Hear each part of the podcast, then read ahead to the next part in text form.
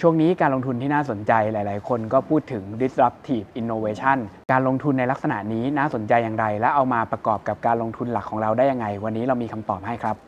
สำหรับการลงทุนใน disruptive innovation เนี่ยก็ต้องบอกว่าไม่ใช่สิ่งใหม่ เป็นสิ่งที่เคยเกิดขึ้นแล้ว แล้วก็หลายคนอาจจะรู้สึกว่าเป็นการลงทุนในลักษณะของนวัตกรรม ซึ่งจะมีในช่วงหลังๆ นี้ที่เอามารวมเป็นกองทุนให้เรา โดยรวมหุ้นที่น่าสนใจเกี่ยวกับนวัตกรรมใหม่ๆ ทั่วโลก แล้วก็เอามาจัดเป็นกองทุนให้ ความน่าสนใจก็คือการลงทุนในลักษณะนี้ก็จะมี character หรือว่าลักษณะเฉพาะตัวที่ไม่เหมือนการลงทุนในแบบอื่น ๆ แต่ว่าสามารถเอามาลงทุนไม่ว่าจะมองเป็น core portfolio หรือว่าเอามาลงทุนเป็นตัวประกอบ ในลักษณะของเทคโนโลยีได้เช่นเดียวกันสำหรับหุ้นในกลุ่ม Disruptor กับกลุ่มเทคโนโลยีก็ต้องบอกว่ามีทั้งความเหมือนและก็ความต่าง จุดเด่นๆ ของกลุ่ม Disruptor เนี่ยมักจะเป็นการลงทุนที่เน้นเติบโตสูง สามารถเติบโตได้อย่างก้าวกระโดด ความผันผวนส่วนใหญ่จะมาจาก e a r n i n g ที่ไม่คงที่ จะหมายความว่าปรับตัวขึ้นบวก 100%เลยก็ได้ หรืออาจจะหมายความว่าอยู่ดีๆ ก็สามารถปรับตัวลงได้เป็น 100%เช่นเดียวกัน คือมีความผันผวนที่อยู่ในระดับที่สูงมาก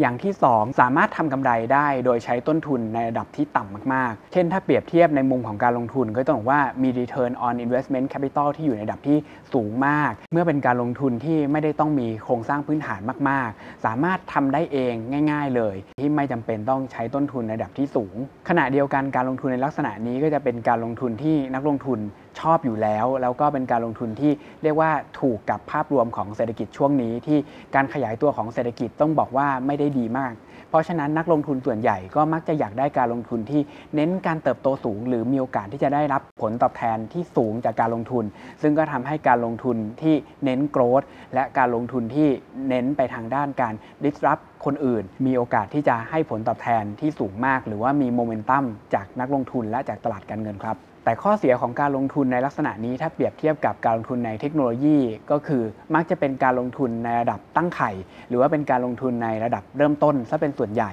จะไม่เหมือนกับบริษัทเทคโนโลยีใหญ่ ๆ ที่แข็งแกร่งแล้ว แล้วก็มีการจ่ายเงินคืนผู้ถือหุ้น หรือว่าให้ผลตอบแทนสูงๆหรือว่าลงทุนในสเกลที่ใหญ่ ๆ ได้ แต่การลงทุนที่เป็น disruptor หรือว่า innovator เนี่ยมักจะเป็นการลงทุนที่ไม่มีผลตอบแทนในลักษณะของปันผล ใครที่คิดว่าอยากซื้อแล้วก็มีปันผลจ่ายคืนกลับมา ก็ต้องบอกว่าบริษัท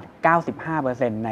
portfolio กลุ่มนี้ มักจะไม่มีการจ่ายปันผลออกมาให้ครับส่วนอย่างที่ 2 ก็คือใครที่ชอบสินทรัพย์ที่ชัดเจนจับต้องได้ ก็ต้องบอกว่า disruptor หรือว่า innovator กลุ่มนี้เนี่ยเป็น anti value ก็คือไม่มีสินทรัพย์ที่จับต้องได้เลย แล้วก็เป็นสินทรัพย์ส่วนใหญ่ มักจะเป็นสินทรัพย์ในรูปของสิทธิบัตรทางปัญญา หรือว่าแนวคิดซะมากกว่า เพราะฉะนั้นใครที่รู้สึกว่าอยากซื้อแล้วก็อยากได้อะไรสักอย่างเนี่ยก็อาจจะไม่ได้ตอบโจทย์การลงทุนใน disruptive innovation เหล่านี้ครับส่วนอย่างที่ 3 การทำกำไรที่สูงมาก็มักจะตามมาด้วยการกู้ยืมอยู่ในระดับที่สูง บริษัทในกลุ่มนี้มักจะใช้การกู้ยืมเป็นต้นทุนหลัก เพราะฉะนั้นในอนาคตถ้าอัตราดอกเบี้ยมีการปรับตัวสูงขึ้น หรือการกู้ยืมแพงมากขึ้น หรือมีความเสี่ยงทางด้านสภาพคล่องสูงมากขึ้น การลงทุนในกลุ่มของ disruptive innovator เหล่านี้ก็อาจจะได้รับผลกระทบในเชิงลบเช่นเดียวกันครับ สำหรับนักลงทุนส่วนใหญ่ก็มักจะมีคำถามว่าสามารถนำการลงทุนในลักษณะนี้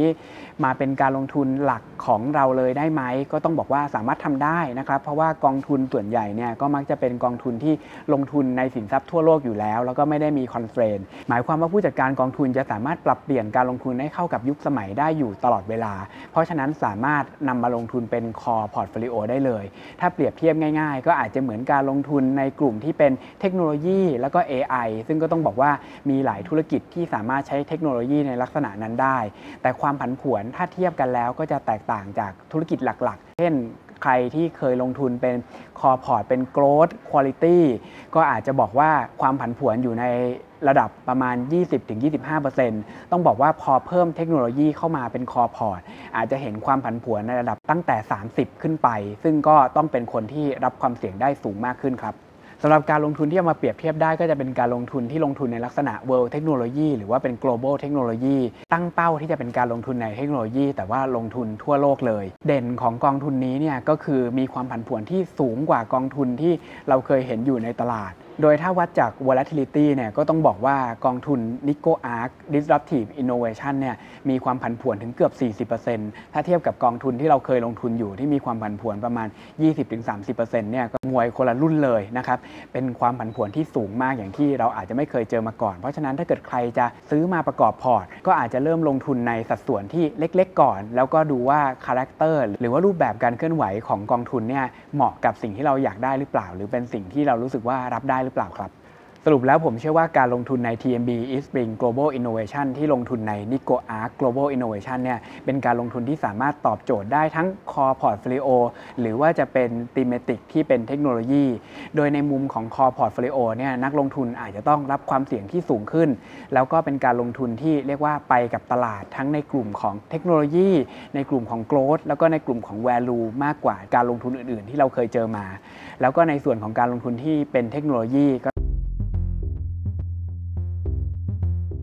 การลงทุนใน Nico Arc Disruptive Innovation เป็นการลงทุนที่มีความเคลื่อนไหวตามดัชนี NASDAQ หรือว่าดัชนีที่เกี่ยวกับเทคโนโลยีสูงกว่าการลงทุนในกลุ่มเทคโนโลยีอื่น ๆ ซึ่งก็ถ้าใครรักความเสี่ยงหรือว่าชอบความเสี่ยง ก็ถือเป็นการลงทุนสำหรับคุณครับ